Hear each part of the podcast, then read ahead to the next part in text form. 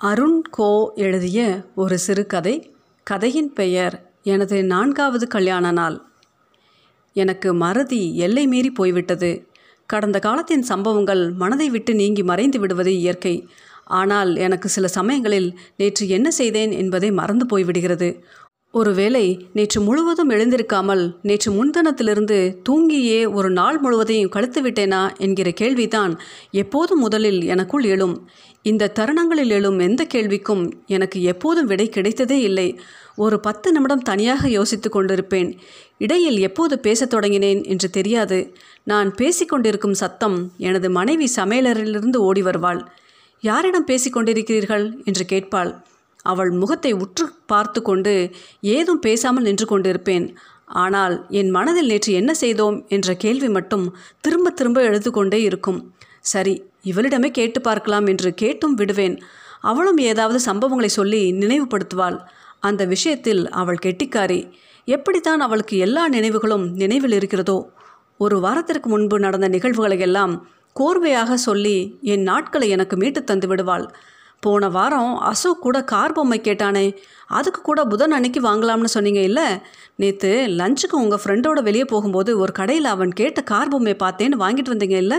ஞாபகம் இல்லையா? அடா ஆமாம் என்பேன் நல்ல வேலை அசோக் யாருன்னு கேட்காம இருந்தீங்க போங்க.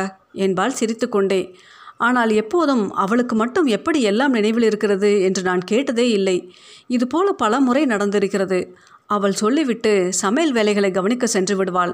நான் நினைவில் வைத்து கொள்ளும் அளவிற்கு அந்த நாளில் ஒன்றும் செய்யவில்லை போலும் என்று மறுபடியும் மறந்து போய்விடுவேன் அப்படி ஒரு சாதாரண நாளை மறந்து போயிருந்தால் பரவாயில்லை. நேற்று எங்களுடைய கல்யாண நாள். அதையே மறந்து போய்விட்டேன். என்ன செய்தேன் என்பதே நினைவுக்கு வரவில்லை. எப்போது வந்திருக்கிறது இன்று வர? எப்படி என் மனைவியும் அதை ஞாபகப்படுத்தவில்லை? அவளும் ஒருவேளை மறந்து விட்டாளா? ஏதேதோ கேள்விகள் மனதில் எழுந்த வண்ணம் இருந்தது. சாதாரண நாளாக இருந்திருந்தால் அவளிடமே கேட்டிருப்பேன். ஆனால் இன்று அவளிடம் கேட்டு தெரிந்து கொள்ள வேண்டாம் என்று தோன்றிற்று. எப்படி நான்காவது கல்யாண நாளே மறந்து போய்விட்டது? இந்த நாளுக்காக இவளுக்கு பட்டுப்புடவை பரிசலிக்க வாங்கி வைத்தது கூட நினைவில் இருக்கிறது. ஆனால் நேற்று என்ன செய்தேன் என்பது மட்டும் நினைவிற்கு வரவில்லை.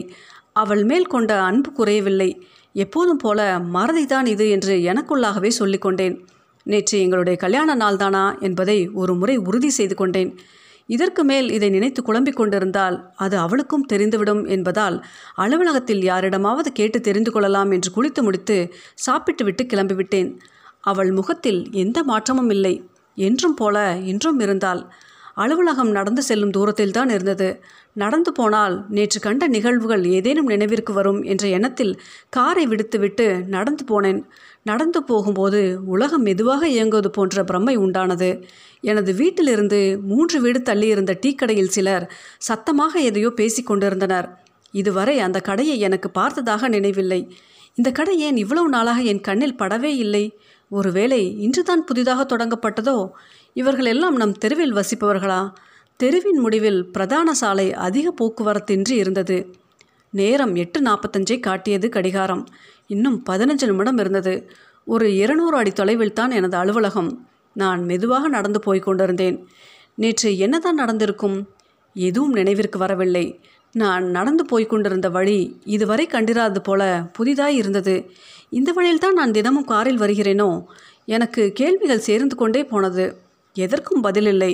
அலுவலகத்தில் நேற்று எனக்கு வந்த நான் அனுப்பின மின் அஞ்சல்களை பார்த்தால் எல்லாம் நினைவிற்கு வந்துவிடும் என்று முடிவு செய்து கொண்டு வேகமாக நடக்கலானேன். அதற்கு பின்பு பாதையில் நடக்கும் விஷயங்களில் என் கவனம் செல்லவில்லை. மின்னஞ்சல் பெட்டியில் எனக்கு வந்தது போலவோ நான் அனுப்பியது போலவோ எந்த மின்னஞ்சலும் இல்லை. கல்யாண நாளுக்கு என் மனைவிக்கு பரிசளிக்க வாங்கிய பட்டுப்புடவை மேசையில் அப்படியே இருந்தது. எனது சக ஊழியர்கள் சிலரிடம் நான் நேற்று என்ன செய்தேன் என்று கேட்டு பார்த்தேன். என்னை பைத்தியக்காரனை பார்ப்பது போல பார்த்தனர் சிலர். நான் செய்ததைத்தான் நான் அவர்களுக்கு தெரியப்படுத்த வேண்டும். அதை விடுத்து தன்னை கேட்டால் தான் எப்படி சொல்வேன் என்றனர் சிலர். தான் என்ன செய்தேன் என்பதை தெரியவில்லை என்றனர் சிலர். என்னைப் போலவும் சிலர் இருப்பது ஆறுதலாக இருந்தது. ஆனால் இவர்கள் கல்யாண நாளை அதுவும் நான்காவது கல்யாண நாளை என்னைப் போல மறந்திருப்பார்களா என்று எனக்குள் மறுபடியும் கேள்வி. பொறுமை இழந்து தலை வலிக்கத் தொடங்கியது. வேலையில் கவனம் செல்லவில்லை. மனைவியிடம் பேச வேண்டும் போல தோன்றியது. கூப்பிட்டேன். அவள் மதிய உணவிற்காக காய்கறிகள் வாங்கி கொண்டிருப்பதாக கடைத்தெருவிலிருந்து சொன்னாள். எனக்கு தெரிந்து நான் காய்கறிகள் வாங்கி வர என்றும் கடைத்தெருவிற்கு போனதாக நினைவில்லை. எனக்கு தலை வலிப்பதாகவும் வீட்டிற்கு வருவதாகவும் சொன்னேன். ஏன் காரில் இன்று அலுவலகம் செல்லவில்லை என்று கேட்டாள். நான் ஏதும் பேசாமல் சில மணித்துளிகள் இருந்ததால் அவளே ஆட்டோவில் வரும்படியும் சொன்னாள். எனக்கு உடல்நிலை சரியில்லாததால் மருத்துவமனை செல்வதாக மேலதிகாரிக்கு மின்னஞ்சல் அனுப்பிவிட்டு புறப்பட்டேன். நேற்று என்ன செய்தேன் என்ற கேள்வி எனக்குள் திரும்ப திரும்ப கேட்டுக்கொண்டே இருந்தது. எனக்கு முன்பாகவே என் மனைவி வீட்டிற்குள் வந்திருந்தாள். கொஞ்சம் ஓய்வு எடுத்தால் எல்லாம் சரியாகிவிடும். நான் தூங்கிவிட்டால் எழுப்ப வேண்டாம் என்று அவள் ஏதும் கேட்பதற்கு முன்பாகவே சொல்லிவிட்டு படுக்கையில் விழுந்தேன். காலையில் இருந்து எனக்குள்ளாக தோன்றிய கேள்விகள் எல்லாமும் ஒவ்வொன்றாக மனதுள் ஒரு மூலையில் தோன்றிக் கொண்டிருந்தது.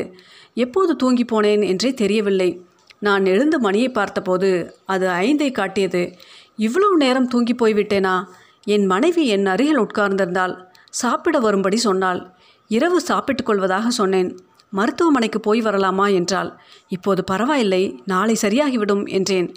எனது மகன் அசோக் மழலை மொழியில் ஏதோ அவனாகவே பேசிக்கொண்டும் விளையாடிக் கொண்டும் இருந்தான். கொஞ்ச நேரம் அவனை பார்த்து கொண்டிருந்தேன். தான் காலையில் பழங்கள் வாங்காமல் வந்துவிட்டதாகவும் ஏதேனும் வாங்கி வந்து பழரசம் தயார் செய்து தருவதாகவும் சொன்னாள். நானும் வருகிறேன் என்று சொன்னேன். சற்று நேரம் ஆச்சரியமாக பார்த்தாள். முதல் முறை அவளுடன் துணிக்கடை நகைக்கடை தவிர்த்து போனேன். அவளுக்கு சந்தோஷமாக இருந்திருக்க வேண்டும். முன்பை விட உற்சாகமாக கடைத்தெருவில் யாரிடம் என்ன வாங்குவேன்? அவர்களது பெயர் அவர்களது பேச்சு திறமை என்று சொல்லி கொண்டிருந்தாள். சில கடைக்காரர்களையும் அறிமுகம் செய்து வைத்தாள். அவர்கள் சிநேகமுடன் சிரித்தார்கள். தான் கடைத்தெருவிற்கு வந்திருப்பது அதிசயமாக இருப்பதாகவும் என்னை பார்த்ததில் சந்தோஷம் என்றும் சொன்னார்கள். நான் கடைத்தெருவிற்கு வந்தது சந்தோஷமாக இருந்ததாக இரவில் சொன்னாள் இனிமேல் தினமும் உன்னோடு கடைத்தெருவிற்கு வருவதாக சொன்னேன். நெடு நேரம் எதை எதையோ பேசிக்கொண்டிருந்தோம் நேற்றைய நிகழ்வு பற்றிய கேள்விகள் என்னை விட்டு கொஞ்சம் கொஞ்சமாக விலகத் தொடங்கியது. மணி இரவு இரண்டு பார்த்ததாக நினைவு. காலை எழுந்தபோது மணி எட்டு. சமையல் அறையில் எனது மனைவி எதையோ செய்து கொண்டிருக்கும் சப்தம் கேட்டது. எப்போது தூங்கினாள்? எப்போது எழுந்தாள்? எப்போதுமே எனக்கு பின்பு தூங்கி எனக்கு முன்பாகவே எழுந்து விடுகிறாள். ஒரு முறை கூட அவள் இரவிலோ பகலிலோ தூங்கி பார்த்ததே இல்லை என்பது எனக்கு அப்போது தோன்றிற்று. நேற்று நேரமாகிவிட்டதல்லவா? கொஞ்ச நேரம் காலையில் தூங்கி இருக்கலாம் அல்லவா? என்று கேட்டேன். எனக்கு அலுவலகத்துக்கு நேரமாகிவிடும் என்பதால் சமையல் வேலைகளை கவனிக்க எழுந்ததாக சொன்னாள். இன்றைக்கு ஒரு நாள் மட்டும் வெளியில் எங்காவது காலை உணவிற்கு போயிருக்கலாம் என்றேன். தனக்கு இது சங்கடமாக இல்லை என்றும் பழகி போய்விட்டது என்றும் சொன்னாள். இன்றைக்கு என்ன வேலை இருக்கிறது என்று கேட்டேன். இது அவளுக்கு ஆச்சரியத்தை உண்டாக்கி இருக்க வேண்டும். ஆச்சரியத்துடனே பட்டியலிட்டாள். எல்லா வேலைகளுமே எனக்கான வேலைகள். என்னை பற்றியே இவள் சிந்தனை இருக்கிறது. இதுவே என்னுடைய நாட்களை அவள் மறக்காமல் இருக்க காரணமாக இருப்பதாக தோன்றியது. என்னுடைய நாட்களை இவள் தவிர வேறு யாரும் நினைவில் வைத்து கொள்ள முடியாது என்று புரிந்தது. அன்றிரவு எனக்கு முன்பாகவே தூங்கி போனாள். எனக்கு மறந்து போன நிகழ்வுகள் எல்லாம் நினைவிற்கு வரத் தொடங்கியிருந்தது. அதற்கு பின்பு எந்த நாளும் எனக்கு மறக்கவே இல்லை. நான்காவது கல்யாண நாள் பற்றி அவள் என்றுமே என்னை கேட்கவில்லை. ஆனால் அந்த நாளை என்னைப் போல அவளும் கண்டிப்பாக மறந்திருக்க மாட்டாள். அவளுக்காக நான் அன்று பரிசாக வாங்கி வைத்த பட்டுப்புடவை எனது அலுவலக மேசை மீதே இருந்து கொண்டிருக்கிறது. அதை பற்றி அவளுக்கு தெரிந்திருக்க வாய்ப்பே இல்லை.